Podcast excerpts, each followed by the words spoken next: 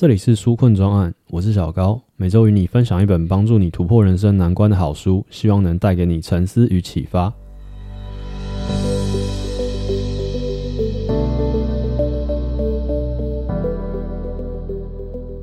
不知道在听节目的你，是否曾经有自己的心理生病了的感觉？你曾经考虑过接受心理咨商吗？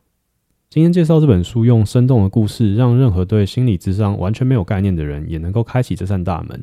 了解究竟心理智商是什么？没错，今天要讲讲这本在台湾畅销排行榜两年来都居高不下的《蛤蟆先生去看心理师》。对于有在考虑要进行心理咨商的人，或是想要尝试但是却又有点担心，不知道自己会遇到什么的人，我非常推荐你能读一读这本书。读完之后，你将会更加了解咨商时会发生什么事，以及应该要对心理智商有什么样的期待。让我先简单介绍一下这本《蛤蟆先生去看心理师》。本书的作者是罗伯·狄保德，他是一位经验丰富的心理学研究者和临床实践者。本书是他取材自英国童话《柳林中的风声》，写给大众读者的心理学入门书。这是一本温馨的小品故事哦。故事里面的角色都是刚刚讲到的英国童话《柳林风声》里的角色。故事内容主要叙述主角蛤蟆先生，他因为受忧郁症所困，选择远离他的社交圈，把自己关在家里，足不出户。这引起了他的好友河鼠、鼹鼠还有老獾的关切，他们担心蛤蟆先生可能会陷入不明智的行为，于是积极的劝说他寻求苍鹭心理咨商师的协助。心理师苍鹭运用沟通分析的方式，陪伴蛤蟆先生面对自己的情绪，认识自己内在的儿童和成人的面相。心理师苍鹭教导他分析个人感受，培养情绪智商，并帮助他重新振作起来。在故事中，我们陪伴蛤蟆探索他艰难的童年，童年对他长大后的影响。他如何难以表达他的愤怒和内疚，以及他如何与他的朋友河鼠、鼹鼠和老獾相处。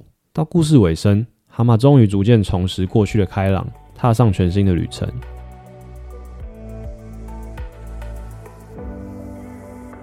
在故事的开头，蛤蟆本来是不想要参加咨商的。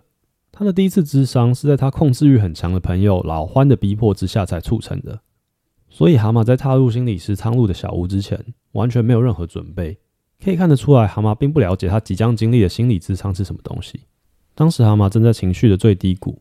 当他毫无头绪地走入苍鹭的小屋时，蛤蟆和苍鹭最初的对话是：蛤蟆说：“你不打算告诉我应该怎么做吗？告诉我怎么样才能感觉好一点？他们一定都把我的状况告诉你了吧？”这边的“他们”指的是热心帮蛤蟆预约咨商的老獾、河鼠这些朋友。但苍鹭的回应是：“那么，到底谁是我的当事人呢？”你的朋友要你接受咨商，好减轻对你的担忧。你想要接受帮助，似乎也是想讨好他们。所以我在想，当事人其实应该是你的朋友。这句话把蛤蟆搞迷糊了。但苍鹭接着解释，心理咨商必须是出于自愿的，它是一个自发的过程。只有蛤蟆能为智商负责。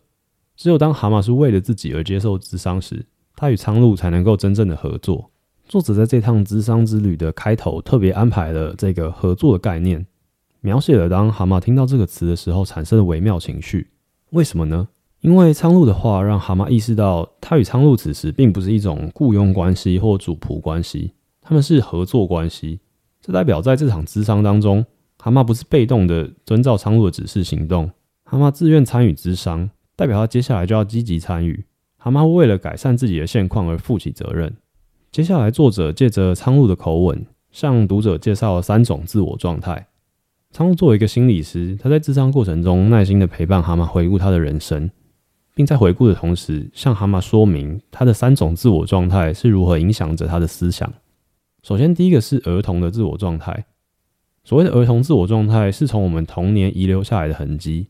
如果我们身处在这个状态中，我们会表现出人类最基本的情绪，像是快乐、悲伤、愤怒和恐惧。这些基本的情绪类似红、黄、蓝三原色。对所有的婴儿来说都是类似的。然而，随着我们逐渐成长，这些情绪就会发展成更个人化的情绪，就像调色盘颜色开始混合，产生各种微妙的色调和色差。我们小时候如果感到快乐或悲伤，会毫不掩饰地表达这些情绪，这在心理学又称作自然型的儿童状态。然而，与之相对的是，我们可能因为外在环境的压力，压抑自己的情绪表达，这在心理学则称作适应型儿童状态。蛤蟆有个严厉、总是认为他没有达到他的期望的父亲，以及一个虽然爱他，但对父亲唯命是从，在父亲面前会收敛起对小孩的爱的母亲。这样的家长，让蛤蟆从小养成了观察父母的脸色，并适应他们的每一次喜怒哀乐的习惯。蛤蟆会努力调整自己的行为，去取悦父母，为任何事情道歉，甚至让这样的行为模式变成他任何行动的预设值。接下来，第二种是父母自我状态。我们会重复我们从父母身上学来的价值观与观念，并且觉得自己是正确的。对于别人采用一种批评、挑剔的态度。就像是故事里的老獾时常会对待蛤蟆的方式，他常常会说：“你怎么会这样想呢？这件事情就应该如何如何做啊？”或者是“如果我是你，我会这样做，而不是那样做。”在这种情况下，我们的脑子没有空间容纳新的思想与新的概念。你可能会觉得自己并不是一个喜欢批评、挑剔别人的人，但我们不只是会用父母的自我状态来批判别人。在故事里，蛤蟆就是用这样子的态度，持续的批判自己，否定自己。这是他感觉忧郁的其中一大原因，而最后的第三种自我状态叫做成人自我状态。汤露解释，他的意思是我们能够以理性、不情绪化的方式来处理当下发生的真实情况。在这个状态下，我们能够计划、考虑、决定和行动。我们能够表现理性而且合理的行为。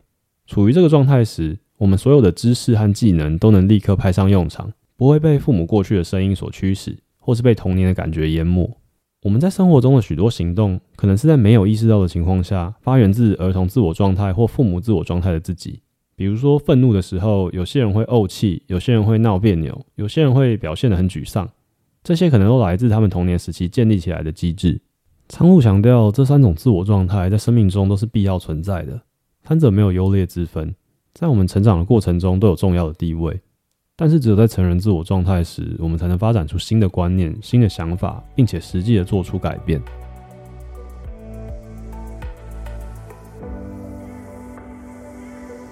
大家应该都听过所谓的制约反射，就是针对特定刺激物做出自动的反应。例如著名的例子，帕夫洛夫的狗，只要它听到铃声就会流口水，因为他已经学会把铃声和食物连接。这个连接被建立起来之后，它就受到了制约。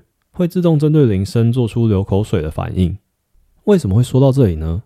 接下来进入到我觉得这本书让我最心有戚戚焉的知识点，那就是我们的不快乐究竟应该怪谁？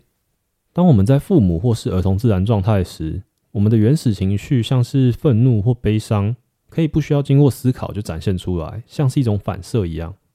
苍鹭形容一个人愤怒的时候，仿佛就像一个演员在扮演一个自己喜欢又熟悉的愤怒者的角色。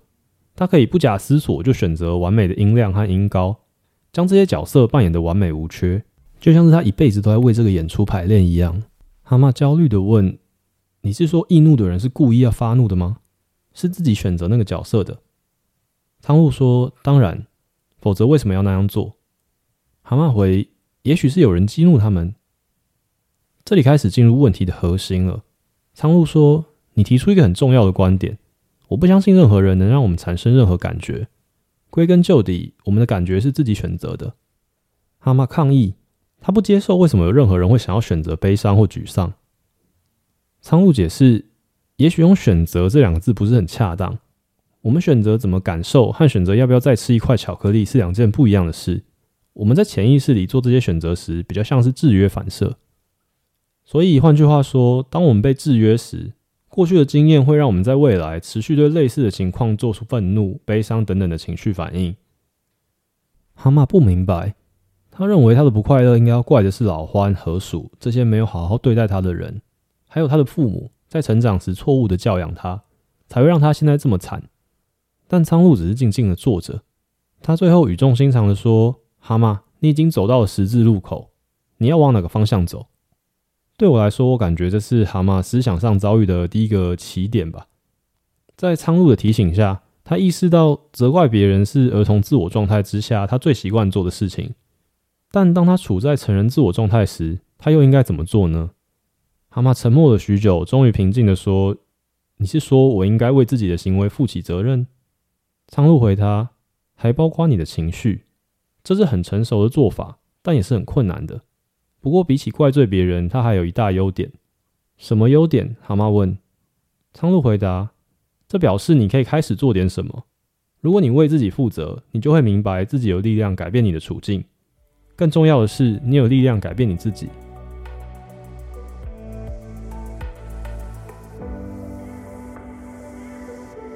在咨商的过程中，蛤蟆发现，他原本把自己的人生看待成一场戏。他认为，在这个舞台上，自己必须按照某个剧本演出。比如说，他潜意识总是会将自己定位成一个被人嘲弄的对象，这就像一种制约一样。他感觉自己已经定型了，已经习惯了相同的模式，而且自己无论怎么努力都没办法改变这套剧本。然而，苍鹭让他意识到，会不会其实人生可以没有剧本？哈玛进一步思考。有剧本是让人安心的，没有剧本会不会我连自己该说什么都不知道了？但另一方面，没有剧本代表着他可以随心所欲的活出自己的人生。就像书里面说的，当你这么想时，你会体验到每一个全新的时刻都代表着独特的机会和挑战。对我来说，这其实正是节目之前提过的成长心态和定型心态的对比。之前我们是放在一个职场发展的脉络。讨论的是有成长心态的人，相信自己可以透过时间与努力改变自己的工作能力，从而克服工作上面临的挑战。因此，他们也不会因为遭遇到工作上的挫败就从此一蹶不振。然而，读完了蛤蟆先生的故事，我们大可以把成长心态的思维应用到工作以外的人生。拥抱成长心态，代表的是我们可以认可自己有办法摆脱过去的束缚，靠自己的力量成就我们想要的人生。不管别人怎么看待我，觉得我是好是坏，那都不重要。有些朋友像河鼠或是老獾，会批判我们的做事方法，不论是有意或是无意的。对他们来说，他们习惯这样对待我们，他们习惯用这种态度与我们相处。他们也许也困在他们自己的剧本里面，但我们挣脱了某个自己不想要的剧本。我们用成长心态迎接新的一天，即便遇到挫折，那也只是成长的过程。我们选择真诚的做自己想做的事，过自己想过的生活，为自己的选择负责，并成为真正的自己。故事里有一个很棒的意象，蛤蟆在想通这一点之后，那天晚上做了一个梦。他梦见自己坐在飞机的驾驶舱，而驾驶飞机的正是他的朋友老欢。老欢一直以来总是对他的生活各方面指指点点，管东管西的。但老欢这一次居然对他咧嘴一笑，然后说：“现在你要靠自己了，蛤蟆。”然后随即跳机离开。蛤蟆从来没有开过飞机，但此时此刻也只能硬着头皮上了。他慌忙的接手驾驶。好不容易让飞机迫降在田野，奋力爬出机舱后，飞机就瞬间爆炸成一团火球。蛤蟆此时也同时被吓醒，他同时感到很害怕，却也很兴奋。毕竟他居然靠着自己的力量让飞机降落，而且逃出升天。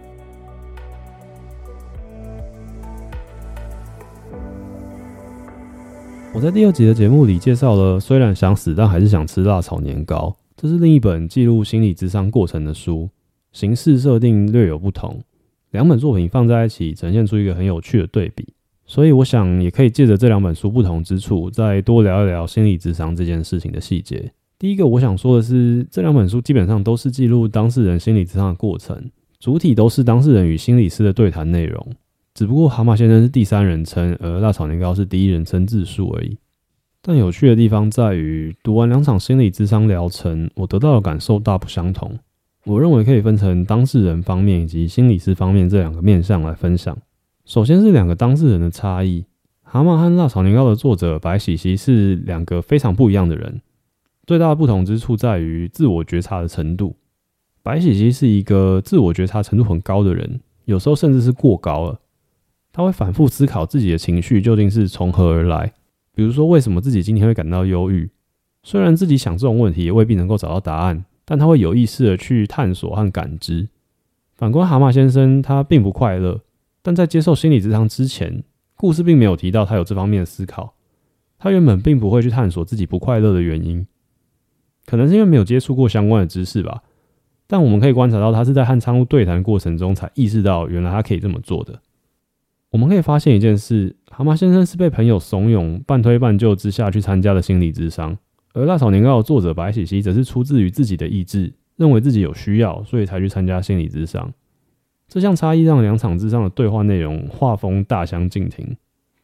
蛤蟆先生与心理师的对话有一半的篇幅听起来像是一个老师在向学生解释什么是心理智商，当然也可能是作者有意为之啊。然后在另一半的篇幅才进入到蛤蟆的自我揭露，相对来说情绪的处理比较浅层。在虽然想死但还是想吃辣炒年糕这本书里面。往往作者已经在智商前就想了很多了，所以我自己读起来会觉得他和心理师的对话是更深入、更具体，然后处理的问题也是更加棘手的。我觉得这让我注意到了当事人某种程度才是引导咨商方向的人。不知道听到这里，你感觉自己是比较接近哪一本书的当事人呢？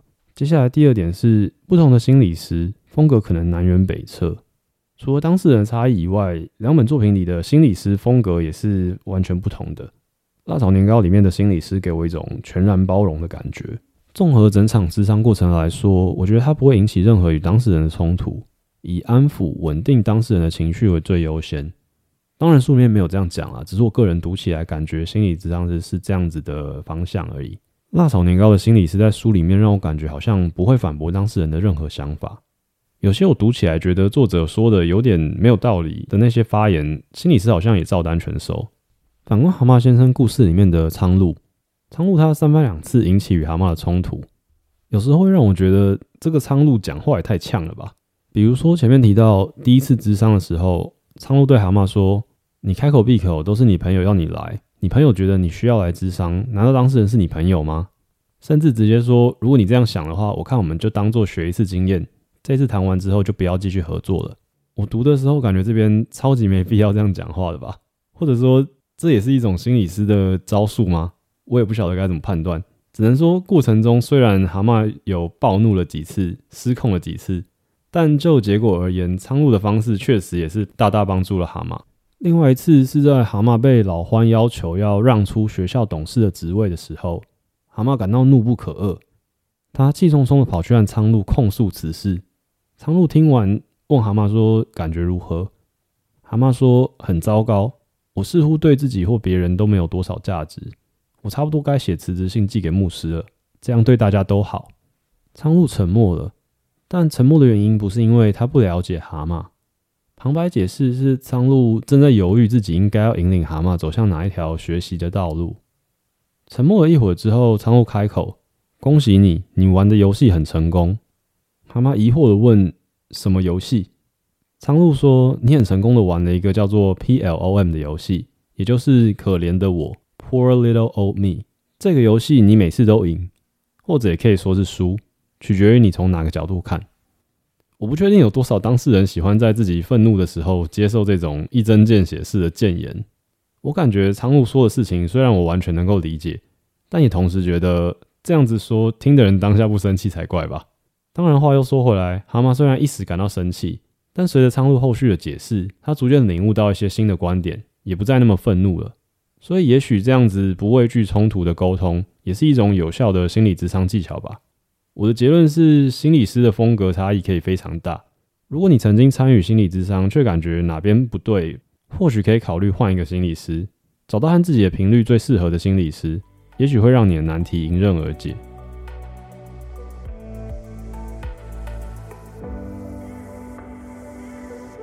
前面讲到，不同的心理师有着自己独特的风格，这一点让我领悟到一件事情，那就是心理师也是人。书里有一场描写让我印象很深刻。当苍鹭与蛤蟆在探讨蛤蟆的顺从行为，以及这些顺从行为与他童年时期和父母互动模式的关联时，蛤蟆坦白自己除了总是顺从父母之外，也总是想要取悦他们，希望让他们以自己为荣。蛤蟆说：“也许这就是我变得爱炫耀的原因。”无论我做什么，他们似乎都不曾满意或被打动过，因此我会透过夸张愚蠢的行为来博得他们的注意。有没有可能是这样？苍鹭，请大家听听接下来作者对苍鹭的描述。作者描写到，苍鹭凝视着他，发现此时此刻蛤蟆的声音与表情和他说的话完全吻合，他的样子、声音都显得很悲伤，连他的情绪也明显像个极为悲伤的孩子。这种悲伤深深感染了苍鹭，他静静坐着，尝试走进蛤蟆的回忆，体验他的悲伤。这是一个人对另一个人最大程度的感同身受。我读到这段叙述的时候的感觉是，原来心理师也是人，那种人与人之间建立连结的瞬间，在作者笔下描写的栩栩如生。当我们作为本书的读者，或是自己作为一场咨商的当事人的时候，很容易会把焦点全部放在蛤蟆先生。或是正在向心理师倾诉的自己，但这段描写让我注意到，即便是在咨商的过程中，心理师也是一个活生生的人。心理师不仅仅是以心理师的身份在提供咨商，也是以一个人的身份在同理当事人跟关怀当事人。换一个角度来说，就算跳脱心理咨商的情境，我们也时而会向身边的人倾诉自己的情绪。当我们情绪低落而向信任的人求助时，是不是有时候也会忘记对方也是一个活生生的人？在抒发的过程中，我们可能会只陷入自己的情绪，而忽略了眼前的人也有着我们可能看不见的其他情绪。你也许会问，所以这代表着什么呢？我认为能够意识到心理师在成为心理师之前，先是一个人，这是一个重大的突破。我们意识到了自己眼前的人是一个人，我们才有办法理性、不情绪化的与他互动，我们才有办法给予他一个人应有的尊重。这项操作是一个练习。这个发生在咨商环境下的练习，最终可以帮助我们把同理心扩展到日常生活中的每一处。而只有当我能够对生活中的其他人进行同理，我才能够在受到别人情绪波动影响时，依旧能够泰然自若、处变不惊。最近有一本书叫做《别对每件事都有反应》，分享如何能够淡泊地活出美好的生活。我想这里的关键字应该是淡泊。我认为别对每件事情都有反应的淡泊。正是一种我们做到了对他人以及世界的同理与尊重后所能达到的状态。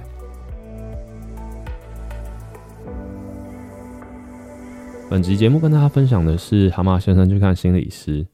蛤蟆先生因为受忧郁症所困，所以离群所居，但所幸在心理师苍鹭的陪伴之下，他们一起探索了他艰困的童年，以及他童年的回忆怎么样影响他长大成人之后和身边的人的互动。首先，在蛤蟆第一次智商的时候，我们聊到了蛤蟆意识到，只有当自己愿意改变的时候，他才有机会改变。而接着，我们听到了苍鹭介绍的三种自我状态，分别是儿童的自我状态、父母的自我状态以及成人的自我状态。儿童的自我状态是我们童年遗留下来的痕迹，我们会展现出人类最基本的情绪。但是，如果说我们童年的时候受到了外在环境的压力，我们可能会选择压抑自己的情绪表达，这在心理学上称作适应型儿童状态。蛤蟆先生正是如此，因为小时候有一个严厉的父亲，让他一直到长大之后，还是习惯于调整自己的行为去取悦周遭的人。第二种则是父母的自我状态，我们会复制从父母身上学来的价值观，并且对于别人甚至自己采用一种批评、挑剔的态度。像故事里的蛤蟆，就习惯用父母自我状态去批判自己，持续的否定自己。他发现这正是自己一直以来不快乐的原因之一。第三种是成人自我状态。代表着我们能够理性、不情绪化的去处理当下自己面对的情况，并且能够冷静的计划、考虑与行动。这三种自我状态在我们的生命中都是必要的，没有优劣之分。只不过我们必须要明白，只有在成人自我状态的时候，我们才能够发展出新的观念、新的想法，并且帮自己做出改变。接着，我们聊到了蛤蟆习惯于将自己视作一个舞台上的演员，并且将自己定位成被人家嘲弄的对象。但苍鹭启发了他，让他意识到他其实可以抛弃这个自己不想要的剧本。我们可以连接到之前聊过的定型心态与成长心态的不同。蛤蟆在梦里从老獾的手上接过了飞机的驾驶，他没有这样子的经验，所以他同时感到很害怕，但却也觉得很兴奋，因为他能够靠自己的力量为自己的选择负责，并成为真正的自己。接下来，我自作主张把《蛤蟆先生》和《辣炒年糕》这两本书拿出来对比，这两趟不同的心理智商之旅。放在一起看时，让我又有了一些新的体悟。首先，当事人个性的不同展现在他们自我觉察程度的差异上。两个当事人各自引导出了风格迥异的两场咨商对话内容。再来，不同的心理师风格可能也截然不同，这让我体悟到心理师也是人。作者让我们意识到，在心理师苍鹭平静的表面之下，心里其实对当事人蛤蟆先生的同情与共感却是波涛汹涌的。我想，只有在我们体会到对面正在倾听我们的人也有生而为人的情绪时，我们才能够展现同理与尊重。而这份同理与尊重，能够帮助我们在情绪波动之下，依旧保持淡泊。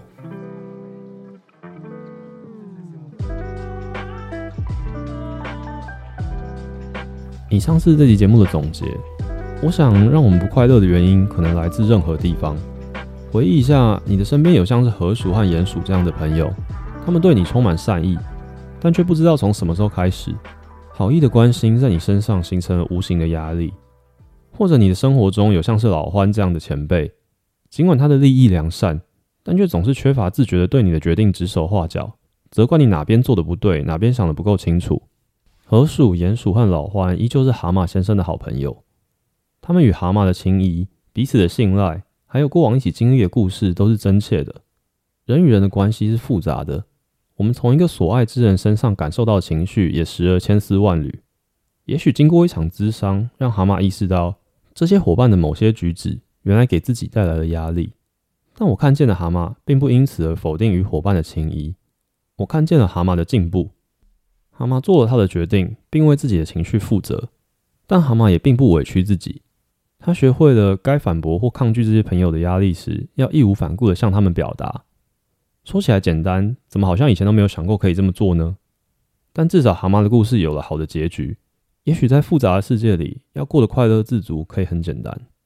那么，以上就是今天的书困专案。上一集节目提到的推荐活动会持续到月底。如果你希望获得五百元的红包以及一本书困专案说过的书的话，可以参考节目资讯栏的说明。喜欢这期节目的话，欢迎你顺手进入节目资讯栏的社群平台，点下追踪，你会在第一时间接收到更多节目相关的资讯和 Podcast 没有内容。也欢迎你推荐这期节目给你的朋友，这会对我的节目有很大的帮助。那么我们就下周再见。